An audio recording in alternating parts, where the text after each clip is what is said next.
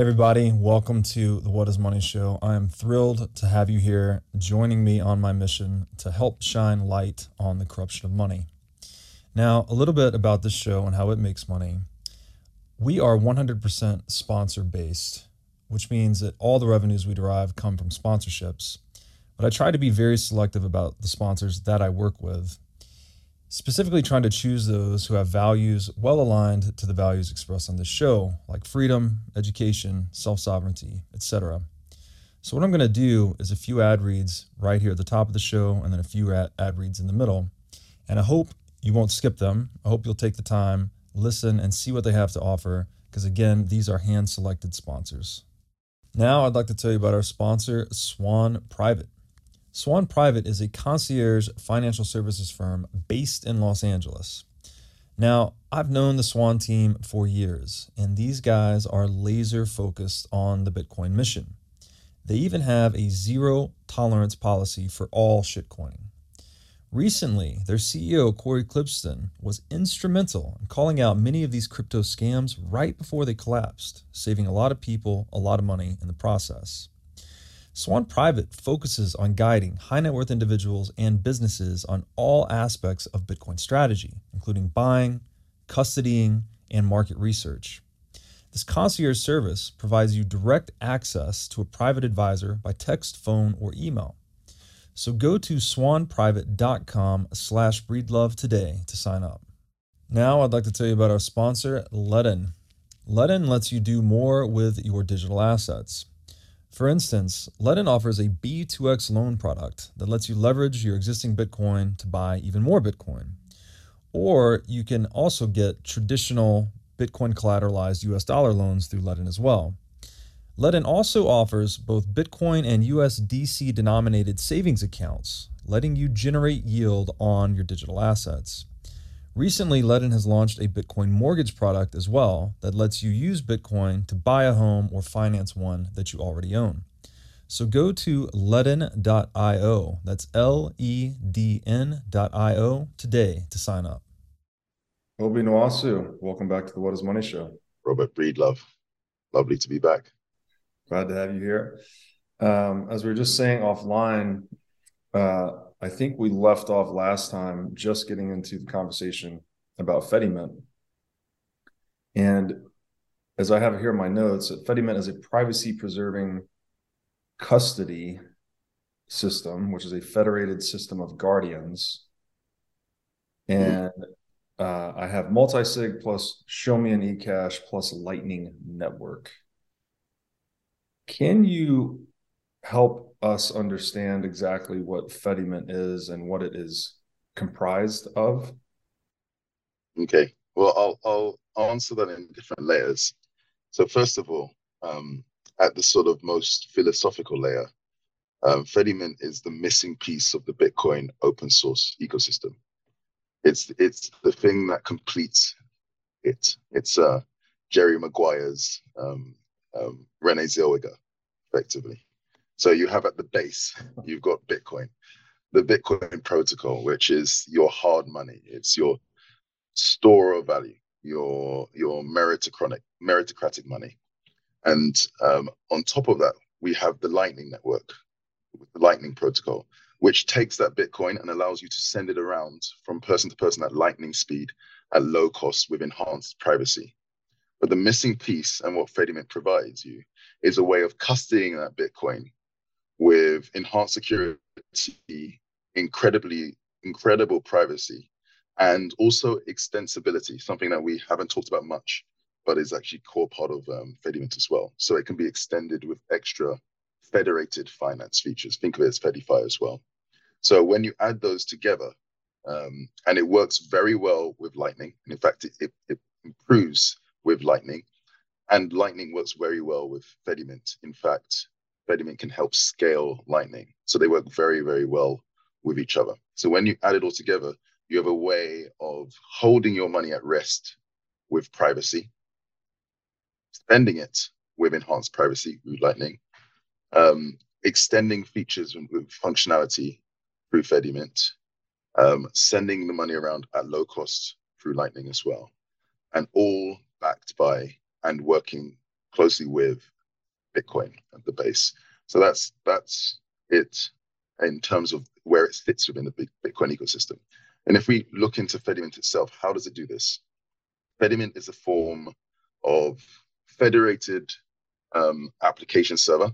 So it can take any application that would normally only run by a single person or a single process, but then split it up so that it can be run by a number of people, this federation, such that as long as the majority of them are honest and running, it will keep on operating correctly.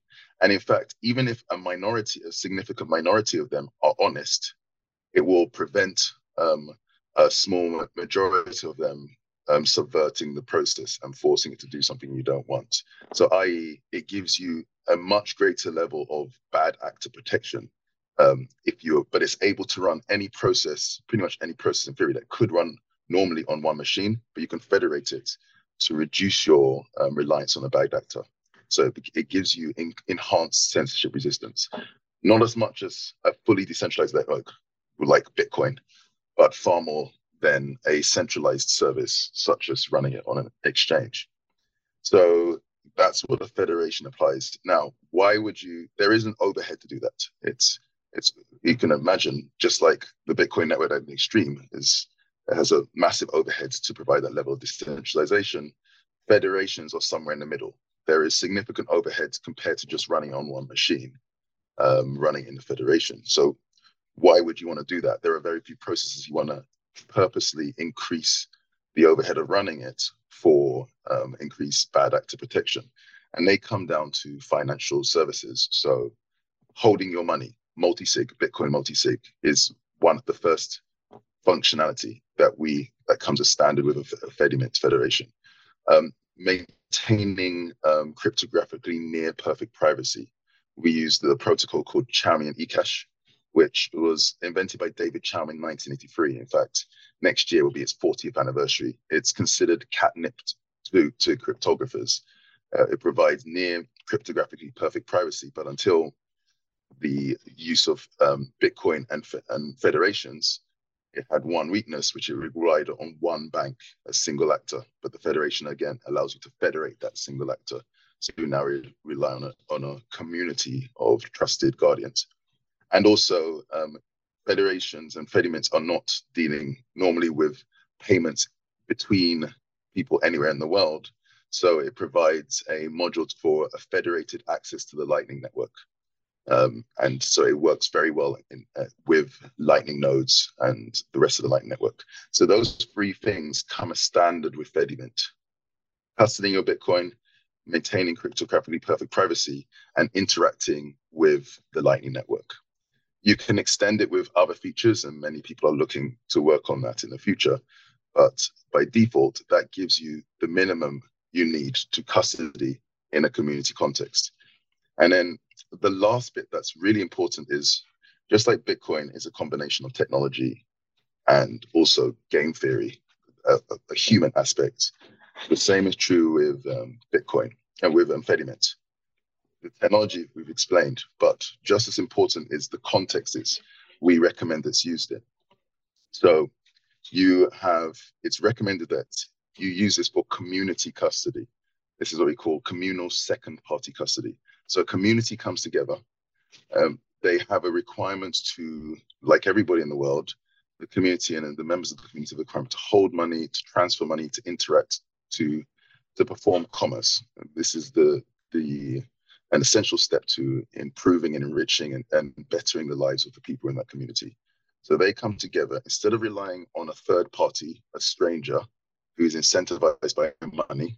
And we all know with recent events that can end badly, giving money to someone who's incentivized by money. Um, you, the community comes together, determines the most trustworthy, um, the most high integrity, the most community service oriented members of that community to act as guardians on behalf of the community uh, with some small level of technical um, skill, but not very much. They have to be the same level of skill needed to run to operate a set top box for a for a uh, for a cable television program, but so non-zero level of technical skill. So they, these guardians are then um, chosen to run the Fedimint software They form a federation, which will then run in a federated manner the multi-sig for the community, the Chaumian eCash um, protocol to, to provide privacy for the community, and the Lightning um, interface protocol to provide connectivity to the Lightning network on behalf of the community. So effectively, the community comes together to custody Bitcoin on behalf, behalf of the community, to empower the community without relying on anyone outside of that community. It's like be your uh, be your community's bank as opposed to be your own bank. So that I mean, would that be then like the historical corollary to this is like a communal banking model, but then somehow facilitated by better software, right? You get more privacy, uh, mm. custody, etc. That's that's um, very much the case, um, and this is not even historical. In the West, it's more historical, though we still have community banking. But in the global South, it is still an everyday very, very common occurrence. Um, and actually in post-Soviet regions, people living under the yoke of authoritarian regimes and dictatorships. So if you take either of those two groups, the global south is more than half the world. People living, if you split the world in a separate way, people who are not living in democracies, people who are living under the yoke of authoritarian regimes and dictatorships, again, that's more than half the world. And combined, they're two thirds of the world. People living in uh, more affluent parts of the world, which are democracies, are the minority. We are the edge case. So for the normal case of the world, um, you either have no banking, like if, uh, that we would consider reasonable levels of banking, or you have banking, but you cannot trust your banking.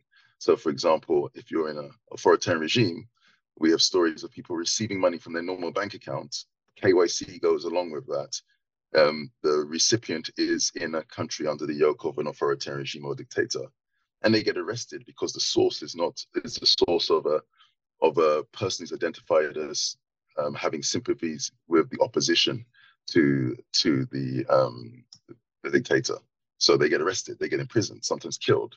So they they have banking, but they cannot trust it, um, um, although they may be relatively affluent as a country and then other parts of the world where they just don't have banking. Um, in in these scenarios, they have to rely upon their community, and so um, communal forms of banking are alive and strong. There are names um, such as um, in Kenya, I've, I've seen these uh, things called SACCOs, and that's where communities, villages come together. They cannot get loans from normal banks, so they have to um, store they, they give one person the task of taking collecting a small amount of money from um, different people in a village or a town or or, a, or even small city and then that's collected and then they do different things with it depending on the country depending on the situation sometimes they store it and give it to one person at the end of each month and a different person each month sometimes they just create a pool and then they lend out effectively to other people other people within the community and provide interest that goes back into the pool. Sometimes it acts as an insurance fund. Sometimes it acts as um, a fund to underwrite people's loans. So then the person goes back to a bank where they normally can't get a loan, but then they can show that this um, community fund has got a certain amount of capital in it, and the community as a whole underwrites the loan on behalf of the individual. And because it's underwritten by this pool of money, the individual is able to get a much more affordable uh, set of terms for their loan from an external party. And there's everything in between. Um, you also have systems like Hawala, which are systems for money transmission, but but rely on communities as well. So if you look in the Middle East, in uh, Southeast Asia, in Latin America, um, in Africa, these are prevalent in pretty much every country, and it's the norm. But the problem is because they're manual processes, they rely on a single person that you trust. And also, you don't have privacy um, because the people know who's being paid and, and what, etc. And privacy is important, especially when we, we um, reach global scale. Uh, right now, um, we have um, three or four, as of the, the implosion of one of the largest exchanges, three or four exchanges with well over 90%, 90, 95% of all volume traded on them and a large percentage of all users custodying with them. And if this we allow this to scale, we're going to get to a world of 8 billion people with accounts where, where 90 to 95% will have accounts on half a dozen exchanges. We worry about CBDCs with countries with populations of 100 million. Well, there will be these there private inter- enterprises which are effectively oligarchies structurally. most companies are oligarchies run by one person with absolute control, or at best, uh, um, um, a, a, few people like a board. Um, will have full visibility on people's holding people's balances, full visibility on their payments, full visibility on their trades. If they add cards and, and so on and so forth, they have full visibility. Um, that's an Orwellian nightmare. Um, and so at scale, we need privacy. But even today, um, in a community context, in a local community context, privacy is even more important. Uh, even within the smaller and more close in the community, the more important it is for you to have financial privacy. You might have, for example, um, lost your job or have have some sensitive news some, that you don't want to share with relatives or family. You know, you might you might have things that you you're trying to work out. You you want to buy things or to, to test to make some tests or whatever it may be, um, and having privacy from your next door neighbors and your family and your brothers and sisters is is really really important. So in a community context, you have to by default have perfect privacy if you can. So it's essential to have it from the get go. Interesting. So I like a lot of things here. So Fedi, I think this is how you said it, is the completion of the Bitcoin open source tech stack. Um, yeah, it's. Sorry, go ahead. No, no, that's correct. That's correct. Okay, so that's really interesting. And then I like the perspective you gave on increasing the cost of overhead to disincentivize honest dishonesty, because that's I mean that's kind of what that's another framing for Bitcoin. It's, it's all this redundancy but it's really just there to dis- disincentivize dishonesty such that we get uh, everyone adhering to the 21 million hard cap, for instance. So that's it's an interesting perspective on the game theory of Bitcoin. Now you mentioned obtaining near perfect privacy, I guess you might say, in this new model. And I, in my notes here, I have yes. the Las Vegas example. I don't know if those two things are related. Um, they're they're they're related. Um, so, uh, um, many of your listeners may be aware that um, transactions on the Bitcoin main chain are not perfectly private. There is the very fact that you want to maintain auditability to know that the uh, one of its most important features of the 21 million cap has not been busted, has not been broken, requires you to maintain certain information on balances, being held in different UTXOs and being able to add those up to make sure um, they are what they're supposed to be. When transactions happen, um, to send value from one person to another, you want to be able to ensure that no money has been printed by some nefarious um, bad actor. And, but this requires a level of traceability. And people are looking at ways of reducing this. Um, there are zero knowledge proofs, um, confidential transactions, but there's still a level of traceability because you still see where the movements of money, you just don't see the amounts, for example. Um, and um, perfect privacy and perfect auditability um, are sort of in conflict with each other. So at the base layer, out of the two, um, it, the way it's structured, the, the code has, has prioritized auditability over perfect privacy. Um, but at, at, at, higher layers, um, when you have a, a, trusted community where you know that you where you, you can you can make the assumption that we can optimize our system for perfect privacy. But by definition, if you have perfect privacy, then you lose auditability because if it's perfect privacy, you don't know the balances of people. You also don't know who has paid as the operator of this or someone viewing the network, as it were. You don't know who has paid what, so you don't know what transactions have occurred. And also, you don't know how many users you have. These are all pieces of information. If you have perfect privacy, then it shouldn't be possible for, to know that I'm a member of the federation or not. Therefore, the federation shouldn't know whether they have free users or three billion users. They cannot know. And then um, they shouldn't know who has paid whom um, because I want to be able to, I want to have privacy of my transactions. And they shouldn't know what balances are held by whom. They know overall that this, just by looking at the amount of Bitcoin held with them, the total amount of Bitcoin, but they cannot know how it's different, um, distributed amongst which users and when those distributions happened. If you have all those three elements, then you have um, near perfect privacy. Um, there's always ways in which users can um, dox themselves or reduce their privacy. They can go in front of all the guardians, say, "Hey guys, I'm doing a transaction now, and look at that, me doing a transaction." And that's actually not the network itself doxing you, but it is possible for you to intentionally or um, dox yourself. But if you're in the street and you make a payment from within the Fedimint app to someone else within the Fedimint ecosystem, um, um, just to give you a background, when you deposit Bitcoin into the system, it goes into this federated multi-sig wallet run by the Fedimint Federation. But then they issue as a federation in a federated manner, um, i.e., not trusting any single guardian, but as a whole. They issue an equal number of eCash tokens, Chaumian eCash tokens.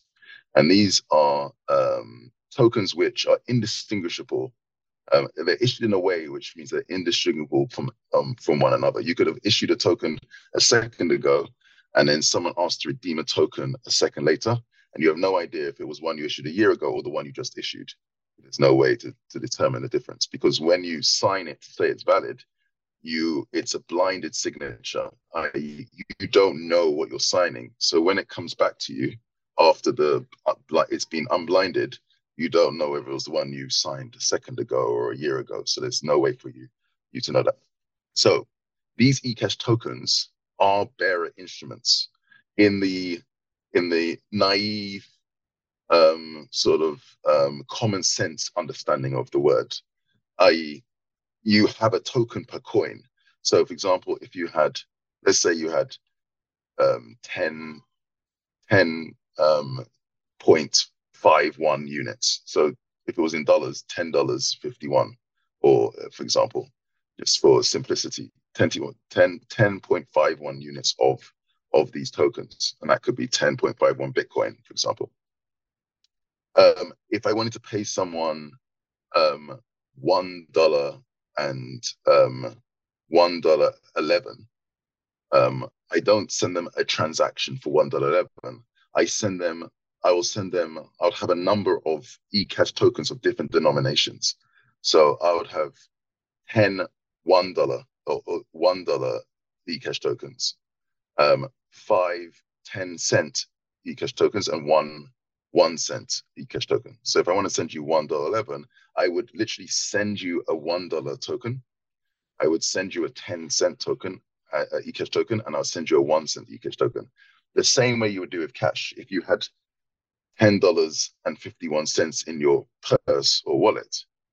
There was 10, 10, 5, 10 $1 notes, um, five 10 cents notes, and one, one one cent note.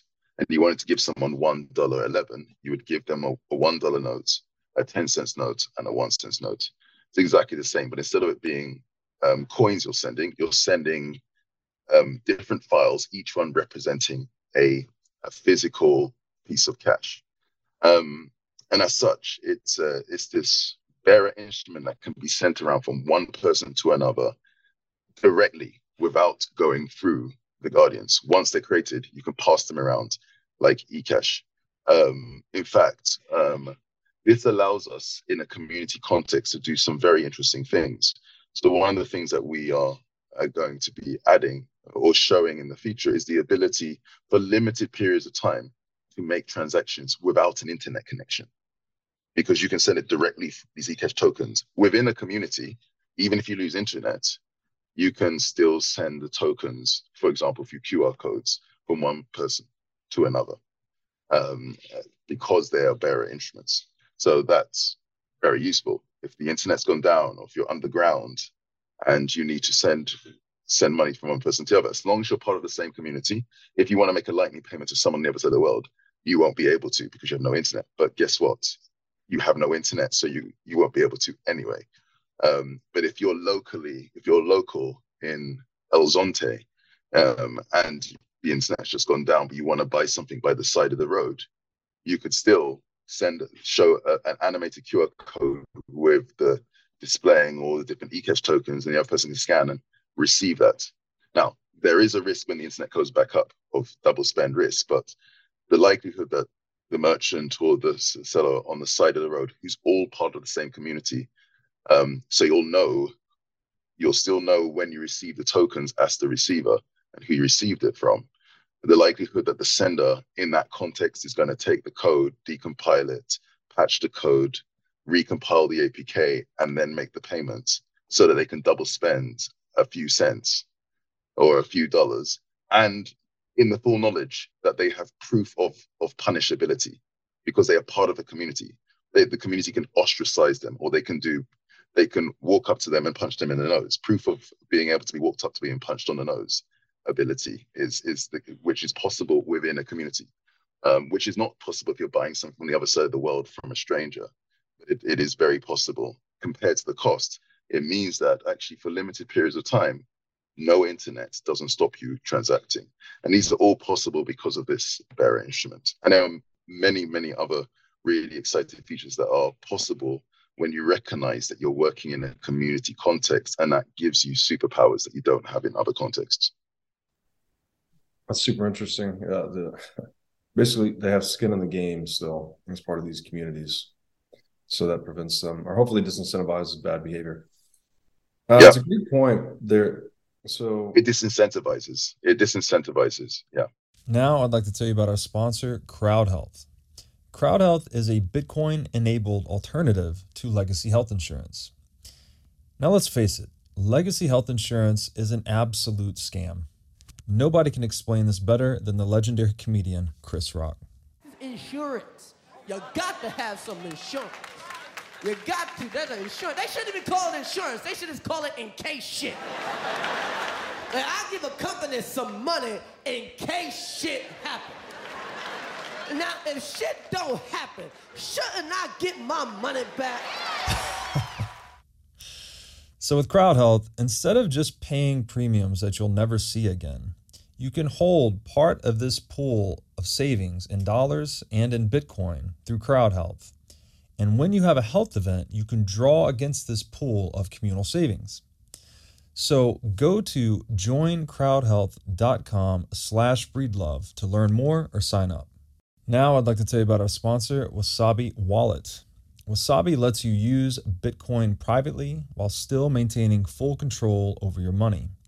Specifically, Wasabi Wallet is an open source, non custodial wallet with privacy built in by default. By using Wasabi, you're effectively putting the private back in private property. Wasabi Wallet is an easy to use privacy wallet that can support any amount of Bitcoin transactions. So go to wasabiwallet.io today to download this state of the art wallet software.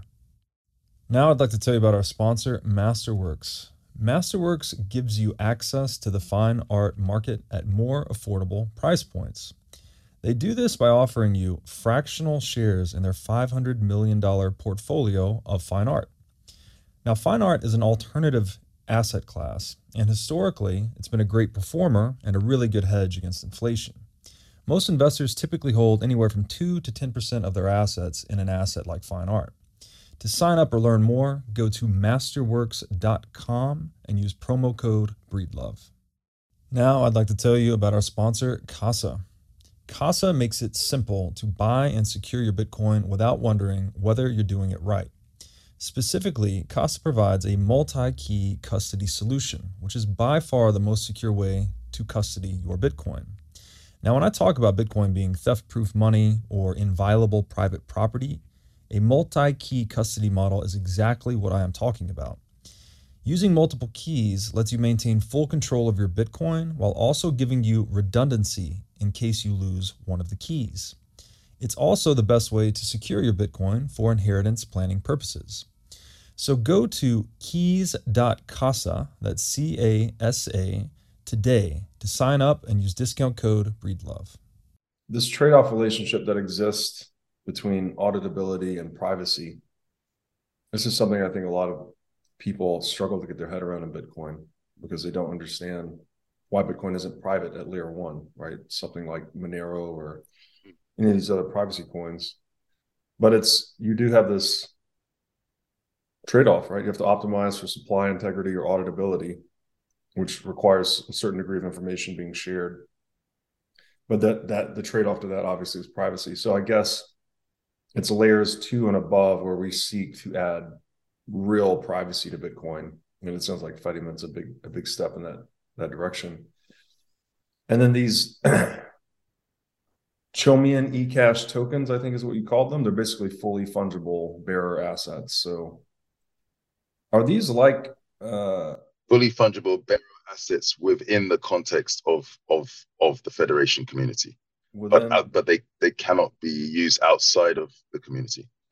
Got it. So the Bitcoin that's being used to fund, uh, I, I guess to to mint those Chaumian eCash tokens, that Bitcoin is then just staked inside the software or held inside the software? How does that? How do we? How do you know that yes. Bitcoin so, goes out of circulation? I guess. Um, yes. So what happens is, um, remember, the Fedimint run multiple applications, and it comes a standard with free uh, a multi-sig Bitcoin wallet application that's run collectively amongst the guardians, what we call the guardians, the people running the Fedimint software, a Chaumian eCash um, um, system that can mint Chaumian eCash based on certain rules and destroy it based on certain rules. Um, and then the Lightning um, interface that effectively can emulate um, aspects of the Lightning network um, so that Lightning nodes connecting to anyone, any one of the users of the Fedimint uh, can feel like they're operating with the Lightning network, even though they're not. So it sort of stimulates the Lightning network for for Lightning for Lightning nodes to connect to uh, and interact with the with users of the Fedimint. In the case of money coming in, let's say um, someone wants to deposit on the main chain um, a certain amount of Bitcoin and be credited eCash. Well, they deposit the Federation of Guardians are running the multi-sig wallet.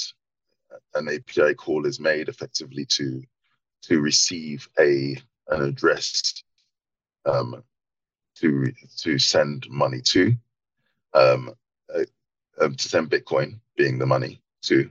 Um, Bitcoin is sent into that address. Once it's had a number of confirmations, so we're comfortable it's it's a rollback is unlikely. Um, this triggers um, another uh, the eCash operation to to mint um, a certain an equivalent number of eCash tokens. So if the, the value of them was, you know, let's say there was 1,200 um, sats, it might print one 1,000 one 1,000 sat eCash token and two um, 100 sat eCash tokens. Um, and then it will place them temporarily in um, in an account. This um, effectively waiting for um, someone to connect to that account with a secret. That secret would have been um, determined at the point of depositing the Bitcoin address. So only the person depositing the Bitcoin address would be aware of that secret. That same person will then come back with the secret saying, Look, I have the secret. Please give me the amount in this account. And then they would send to that user um, the amount in that account. So they wouldn't know who the user was. They just know that it must it's it must be the same person because they they know the secret that was given at, at the point of depositing the Bitcoin, and the same person is now, or someone is coming up with a secret. It doesn't actually have to be the same person, but just like with other cryptographic and hashes and so on, the chance that someone could guess that secret is is infeasibly small. So it's it's likely to be the same person or someone else who that person knowingly gave the secret to um, but someone would be able to collect that. So that's what would happen when um, you deposit. And when you withdraw, someone with an eCash token will send it to the Federation with information saying where um, where I'd like the related Bitcoin to be sent to. Um, and the eCash, the, the Federation again um, would use, the, would um, process the, would check the tokens coming in using the federated Chaumian Mint to make sure they were signed by um, the multi-sig that, that the multi-sig um, details that the federation was responsible for. So they can say, okay, all these eCash tokens are valid. destroy those eCash tokens, and then take the equivalent amount of Bitcoin and send it on to the address that the instructions provided. Yeah, so that's how Bitcoin main chain would come in and out. Um, now, um, I think behind your question was what's to prevent them just because they're perfectly private, what's to prevent someone just sending in a different set of eCash tokens, creating a different set of eCash tokens, and um, withdrawing out Bitcoin, or just simply withdrawing out Bitcoin and not redeeming any eCash tokens, leaving the exchange, uh, leaving the Fedimint um, with a fractional reserve, i.e., less Bitcoin than the amount. And the um, the only thing stopping that is the decision on on the two things. One is the fact that it works in a federated manner. So you need you'd need to have. Uh, I'll give you an example. Let's say there are um, seven guardians, and you have a a five of seven multi-sig or five of seven federation setup. That means it needs five of them to be to work together to sign a transaction, um, or five of them to work together to mint a transaction. So this gives you two levels of protection as long as five of five or more of them are running, the system will run. So it it it it has um, it has protection from being stopped, um, censored effectively. It has censorship protection of two. So if one goes down, like the machine has failed, it needs to be restarted, or just completely stops, you would still be able to keep ticking and going on. If two goes down, you'll still be able to keep ticking. So it can support in that scenario two people um, stopping and it can still continue to operate, continue to process transactions. If three or more go down, it can no longer process transactions. The transactions will be stuck there until some of them go back online.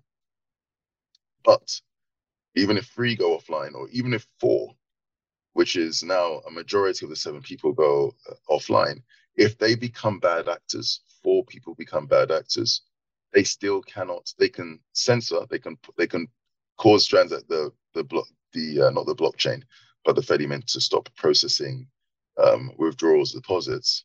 But they cannot send the money to addresses that they do not want to. They cannot um, print um, tokens out of thin air because you need at least five. So you would have to get to a point where at least five of these seven um, members of the community um, became bad actors at the same time within within um, minutes of each other um, before you could prevent before they can actively print um, actively perform any application or um, run any application within the Fedimint. In this case, the relevant ones would be the eCash token minting and destruction um, code or the, the, the Bitcoin multi code they, before they could actually effectively um, um, lead to something that was a fractional reserve bank. And now, um, this is so that's the first thing, just technically, that gives you a level of um, protection against censorship and protection against bad actors. That's an even greater level of protection against bad actors subverting the network. However, um, there's the other parts, and this the social aspect is really important um, we recommend that Fedimints are used in a community context. So it's a community where people have um, shared interests, goals, knowledge of each other, and they come together and choose the people who've acted, who have um, three things in common. One, proof of integrity. They've acted with integrity um, through the lived in experience uh, to the most level of integrity, the lived in experience of people within their community. Um, so they've proof of um, community service. They've been community service oriented. They've always thought about what's best for the community and they've acted in that. And in proof of passion for the community. They're just they're passionate about the community. They they care about the community. So if you if you solve for those three and you use the wisdom of the community to locate the, the, the people who, who are best fit that profile.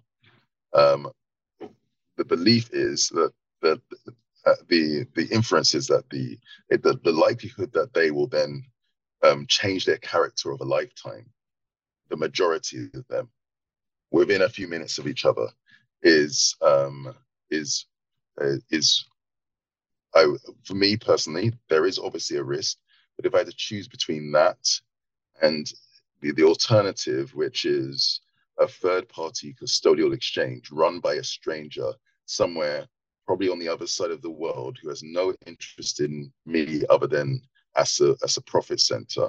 And I'm just a, a statistic on a computer. Um, and their sole interest is to try and extract as much money from me as possible. And I'm entrusting them with my money because of flashy advertising and so on. Out of the two, the one I have proof of punishability with, and the one I do not, the one who cares about me and has acted through their my lived in experience with and the experience of my community with integrity, and I need and a quorum of them will have to change that versus a single person who I have no idea what their level of integrity is. And maybe just the regulation is just keeping them from their own animalistic, uh, selfish instinct. I know which one I would choose. And but everybody's obviously up to make their own choice. Now, the other option is first party custody. And that is the gold standard, that's the Bitcoin standard. But um, the challenge with first party custody is threefold. One, there is a cost overhead. When you have Fedimint community custody, the cost of running this is amortized across the community. So if it's a thousand people, then and you have five, four or five guardians, then you're amortizing that across across a thousand, two thousand people. So it becomes a lot less expensive on per person on average. Whereas if it's first party custody, you have to bear that cost yourself. So the risk is you therefore underspend on it, so you don't do it properly, or it's just a cost which then limits how much how affordable it is. If you've only got hundred Bitcoin, uh, hundred sorry, hundred dollars worth of Bitcoin, not a hundred Bitcoin, you should self custody if you have a hundred Bitcoin probably. But if you've got a hundred dollars worth of Bitcoin, it probably doesn't make sense to buy free free hardware wallets and steel cards and so on, which cost you, you know, three four hundred dollars to do. It, doesn't make sense. Probably makes sense to use the three four hundred dollars to buy more Bitcoin. Um, but if you've got 10,000, 20,000, you might want to start thinking about it. That's the second challenge is um, technical complexity. It's getting easier and easier all the time, but um, not everybody's technically minded. And even things that are relatively simple, that's why I say in my world, when we're talking about 8 billion users, even operating a set top box for many hundreds of millions of people um, could be considered technically daunting. So um, for many people, the task of operating a hardware wallet or, or, hardware wallet or or their own software wallet may be technically uncomfortable. So that's the second set of criteria. You have to be above a certain level of technical acumen. Um, uh, uh in in the Bitcoin space, many people are highly technically um, um, um, comfortable, so they don't recognize that there's many people who find it very difficult to do things that we take for granted. And then the final thing is fear. You know, this is something that again we have to work on um, as a as a community. But a very large percentage, and I and this is something that shocked me, but I came to understand as running an exchange, have been um, taught, um, and our whole society has made us afraid of being able to manage our own money. And sometimes it's rightful. Some people are very clumsy and so on, and it's just their nature. And um, they they feel that they will lose the money if they were asked to look after it themselves. Um, so to force them to do that it reconciles them to being, you know, penniless potentially. So, but others, it's just uh, I think for a larger set, it's it's um, culturally we've been taught to um, be afraid to self custody, and we need to teach people to have the bravery to do that. But that's going to take. This is something that you would have been taught throughout your entire life, and it's going to take time to unlearn that, to to to crack through that veil. Um, and some people at a certain advanced age may just may not want to anymore but but the people who do want to, it still takes time to get to the point where you're comfortable with moving large amounts of money and uh, taking full responsibility for your money.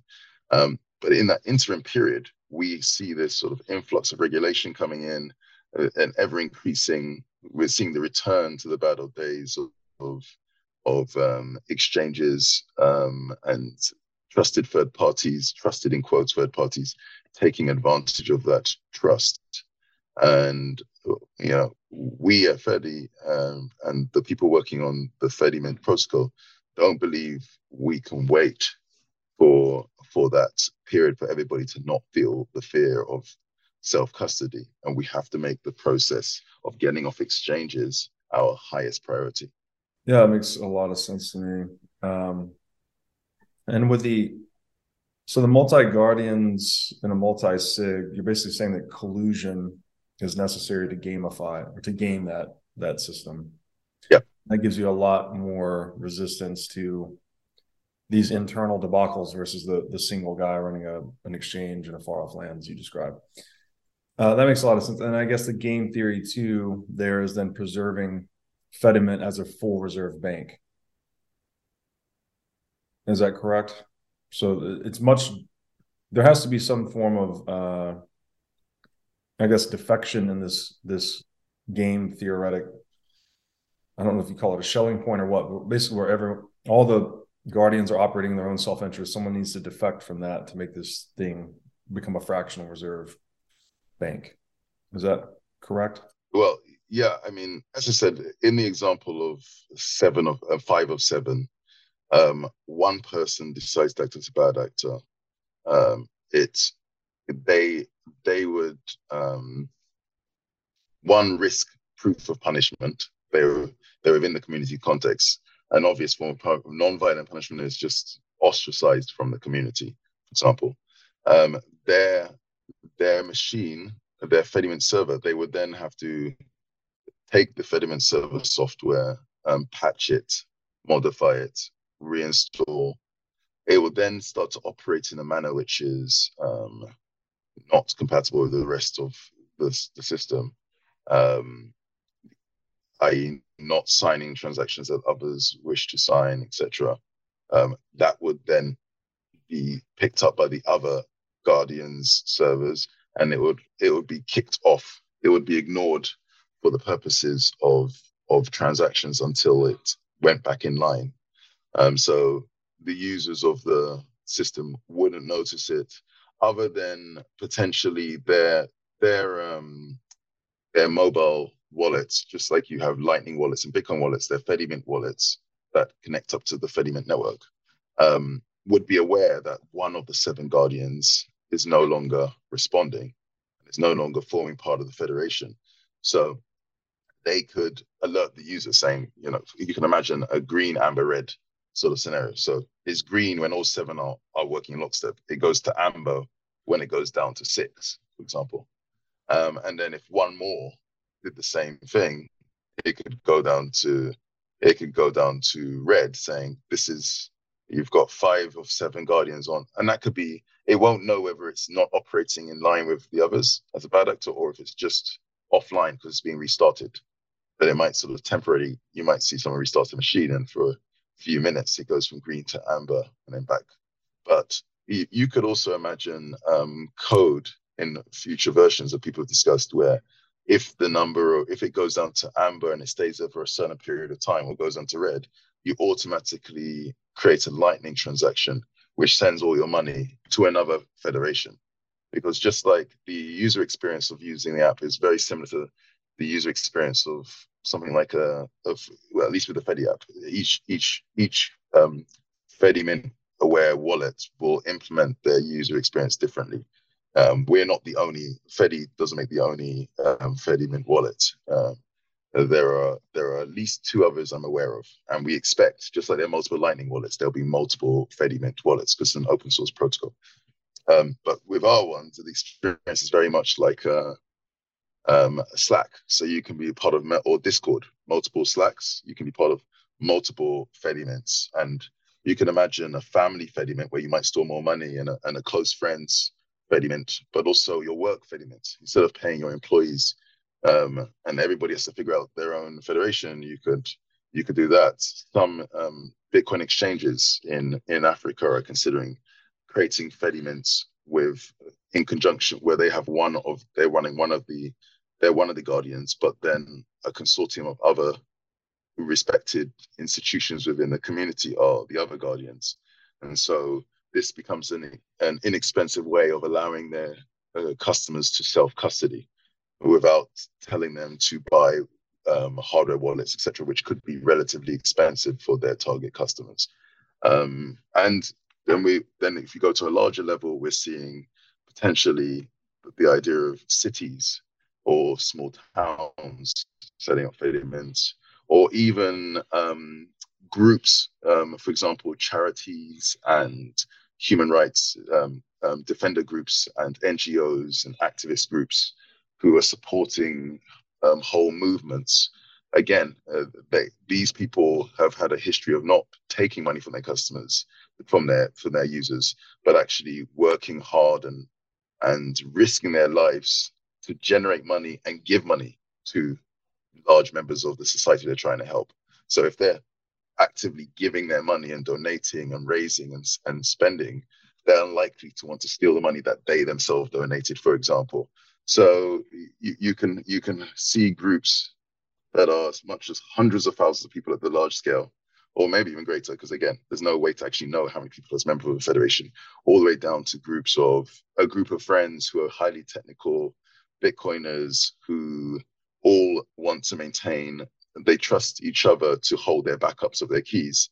And they might just determine why don't we just create, create a federation of, of the five of us where each of us effectively is having each other's back. And we don't invite anyone external other than mate, but they'll, you'll, you'll probably find it will start to expand slowly because when they become the Uncle Jims of their family and they'll say, well, you might as well just join a federation as this, so you might as well just join. And there will be no way for any of the other guardians to know anyway.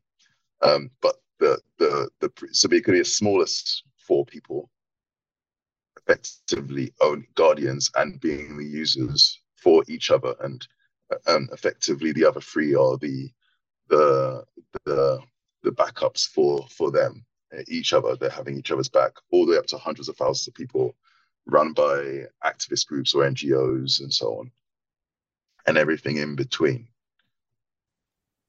it's really fascinating the idea of these little communities just organically growing and becoming uh, Bitcoin unions of some kind. I don't know. It's it's interesting to think about it that way.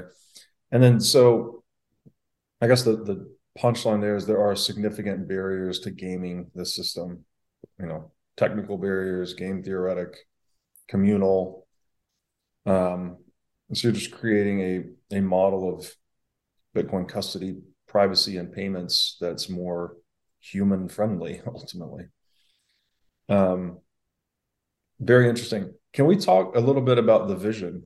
So ultimately, um, this federated and community based approach to custody has a number of really powerful elements. It is built on this foundation of privacy.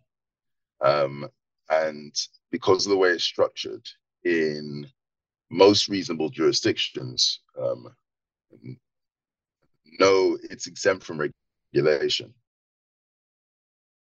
Uh, Federation, once the federation is set up, um, and setting up a federation can take as little as five to 10 minutes.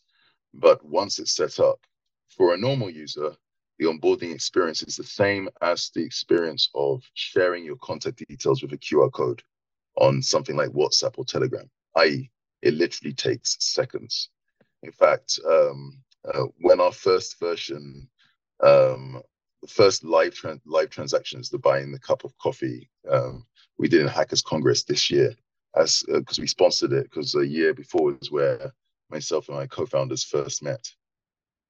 Um, and it was like uh, in honor of the location, we decided to sponsor it. Um, when we were first testing, the sign-up process was so quick um, people thought that there was a bug in the code because they would scan the QR code and see a zero.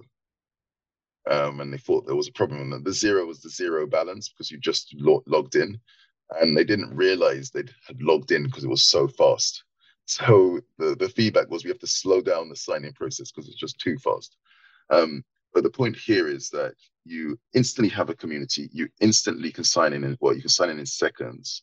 Um, transactions within the federation are uh, because guardians are running it for the community, so not they're not earning money from it. Transactions within the federation are free. Um, you have the ability to roll out to thousands of people, a community at a time, not a person at a time, but a community at a time. And let's just say a community is a thousand, ten thousand people. Uh, we have numbers for this um, based on a, a, call that we made to community leaders on September the 1st of 2022, which was, and we asked community leaders to to fill in actually quite a quite a lengthy um, um, form explaining why we should work with them as be, to beta test the software, to beta test, not to roll out the software, to beta test it. And we were looking for one to free people, but uh, um, co- communities and community leaders. After um, six weeks, we we had um, several dozen. I think it was about 60, 65 communities representing uh, uh, nearly a million people. There was about 800 to submit. Um, and so that shows you the power of talking to people and rolling out a community at a time. But then you have to understand that um, the other experience was that hackers. Sorry, yeah. I, it's there was a little bit of latency, and it cut off right when you were saying about a million people, maybe ten seconds ago. Okay, so it's about a million people. So in fact, the number was 860 60 something thousand. Um, and these were people who weren't just um, clicking a box to say they're interested, they were filling in a multi page form and advocate, advocating for why they should be included in the beta testing program.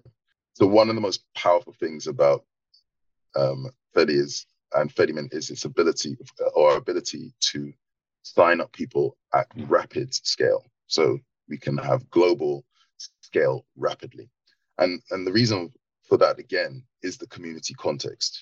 So to give you two examples of why, first of all, we on our site, September the 1st, we um, put out a call to community leaders for to hyper Bitcoinize their communities.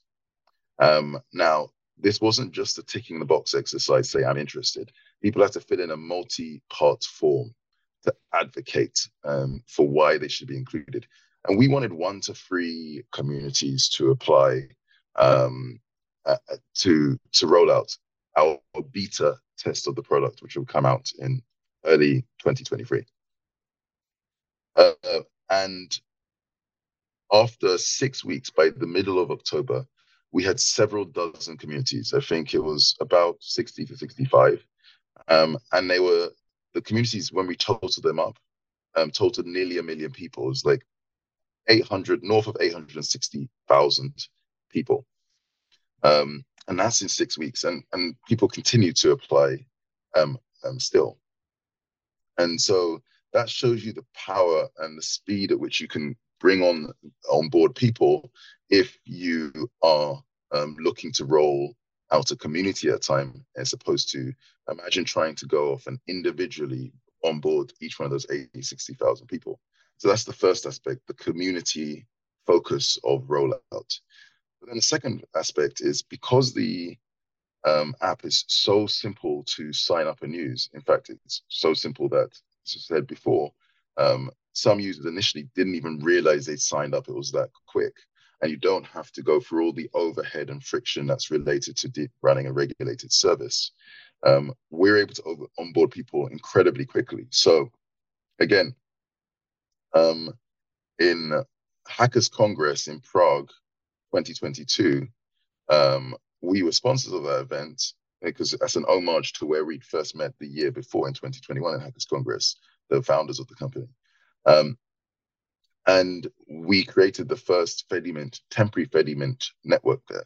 And people who came to the event could um, sign up, download Fedi, not the Fedi app. It was it's a competing app, but we we actually um, helped support the competing app because we want as much competition of apps as possible in this space. It, it, it drives us harder, and we have to prove our work even more. And that's how you should compete, not by not by creating uh, barriers to entry, just by being the best. Um, but uh, it was an alternative app. Um, in fact, it was called Fluttermint. Um, and people would download the Fluttermint app, and we would credit them over the Lightning Network with a certain amount of um, sats, so they can buy the proverbial cup of coffee or, or beer if they were so inclined. Um, now, in that event, we had a good few hundred people come along to Hackers um, Congress and people online because there was a website related to the Fedi as well. So anybody who was online and saw the website, which we advertised on Twitter, could scan the QR code on the website and join the federation. Now, here's the thing: we have no idea how many people join the federation because it's perfectly private. There's no way for us to know, but we do know that uh, we do know at least how many people in the event that came into uh, the room that we had for the Fedimint and Fedi um, um, service. And so we could see that we could have very easily signed up, even manually, just getting people to scan the QR code. You could have got hundreds of people to sign up in a matter of hours.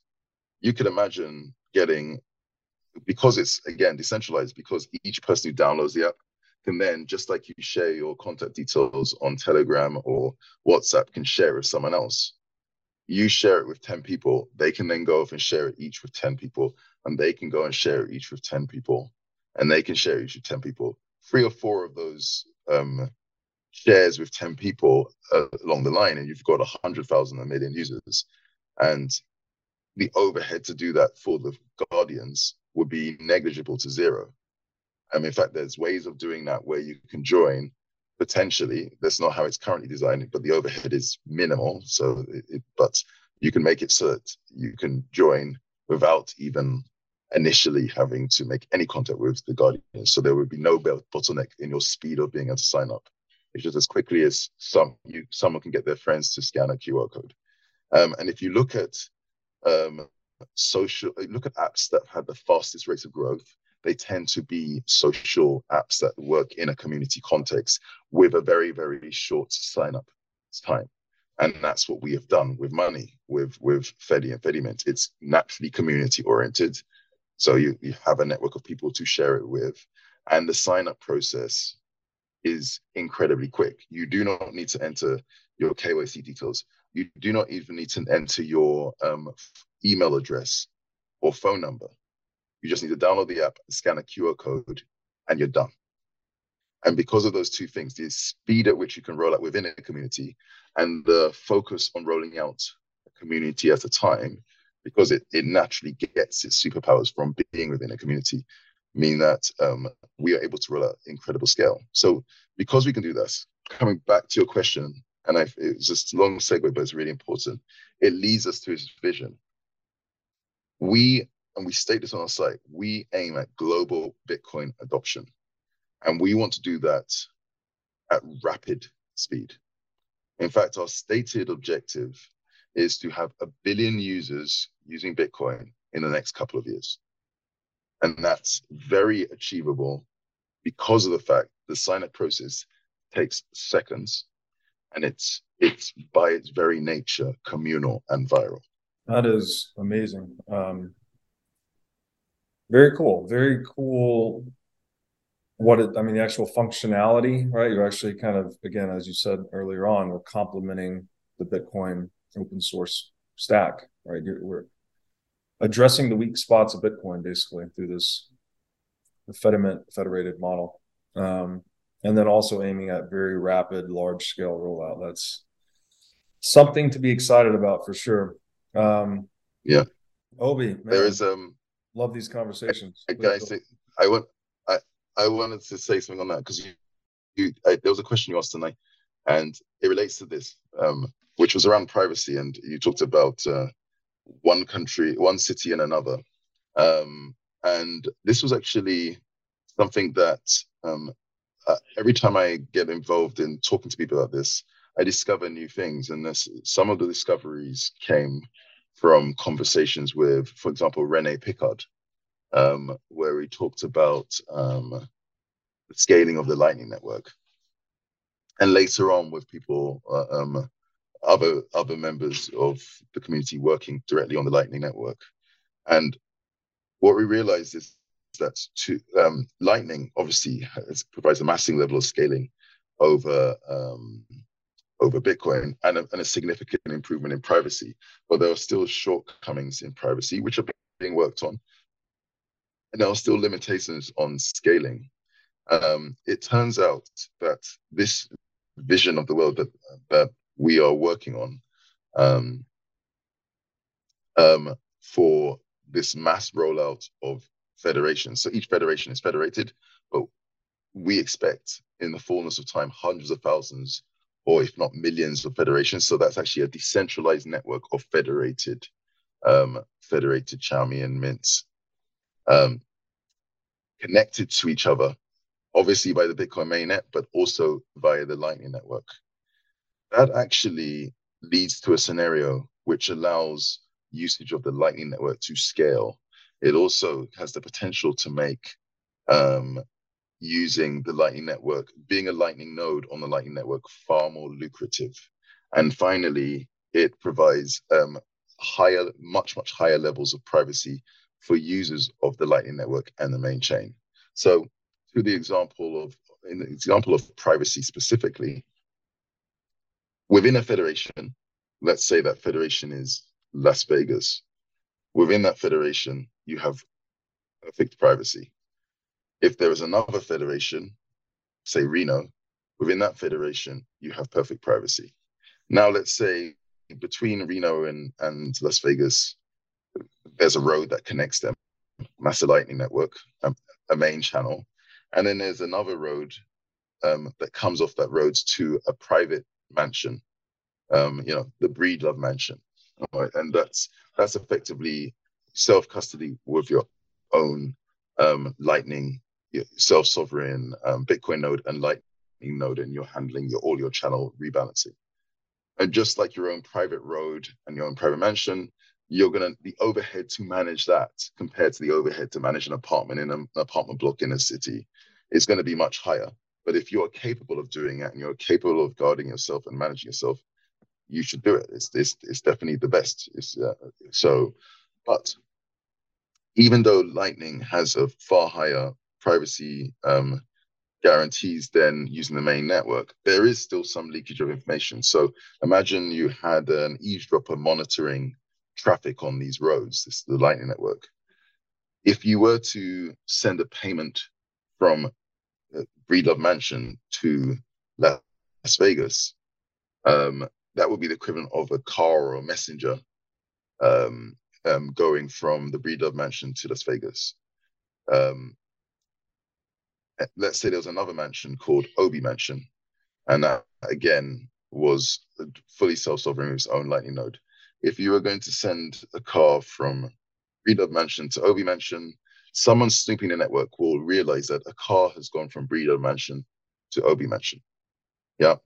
Now, if on the other hand you were sending that to Las Vegas to someone, I have a pied a terre in an apartment in Las Vegas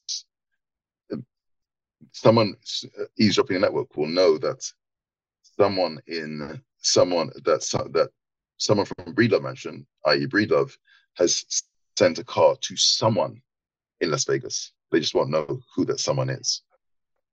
And then, um, if I, you have a pied an apartment in Reno, and I have a, an apartment in Las Vegas, as well as my own mansions, then if I was to send a car from my apartment to yours, someone eavesdropping the Lightning Network will know that someone, but they don't know who, but someone in Las Vegas has sent um, a car to someone in Reno. And that's all they will know. And so, um, even if you're self sovereign, it will make sense that if you're going to do your daily spending, you don't you don't do it from Breedlove Mansion. You send you know the money you need for the day and you go to town in in las vegas and then as the saying goes what happens in vegas stays in vegas uh-huh. and it's the same for this even the even the governor or whatever it is i'm not sure about the structures in, a, in the us uh, and governmental systems but the governor of las vegas pardon me if i'm wrong the senator of las vegas or whatever it is um, um, manage or the or the board, the committee who manage Las Vegas have also, because of Chaumian Mint, um, eCash protocol, have no idea who is doing what in Las Vegas as well. Um, it still makes sense to do to do your daily driving from there, I the interactions you want to happen happen in Las Vegas. If they stay in Las Vegas, then it's completely private. And even if they go out of Las Vegas, someone monitoring the network will only know that someone within Las Vegas performed that transaction. So it provides um, much, much better privacy hmm. for um, an increased, simpler user experience um, compared to um, you making all your payments directly from your Lightning wallet. So you'll store 95 or 99.9% of your value there. But when you want to spend, send it to your Fedimint wallet and and spend from there. Worst case, if you were to lose that, you it's the same as losing your purse out out out on an evening. So right. it gives you much better privacy guarantees. That's super cool. Yeah, the higher guarantee you get on privacy just by interfacing with these other I guess other anonymity sets, right? Just participating in the federated model. That's super. Yeah, we like to call them privacy sets, but yeah. Privacy sets. Got it. Um, Obi, man, awesome conversation. Uh, there's a few more points here I think we could go through, uh, which I guess we'll have to save for next time. In the meantime, mm-hmm. could you please, I think we did this last time, but just in case my audience didn't hear, could you please let my audience know where they can find out more about you or your work? So thanks. Um, there's to find out more about me, you can, um, as usual, find me on Twitter. So I'm simply at OBI at OB on Twitter.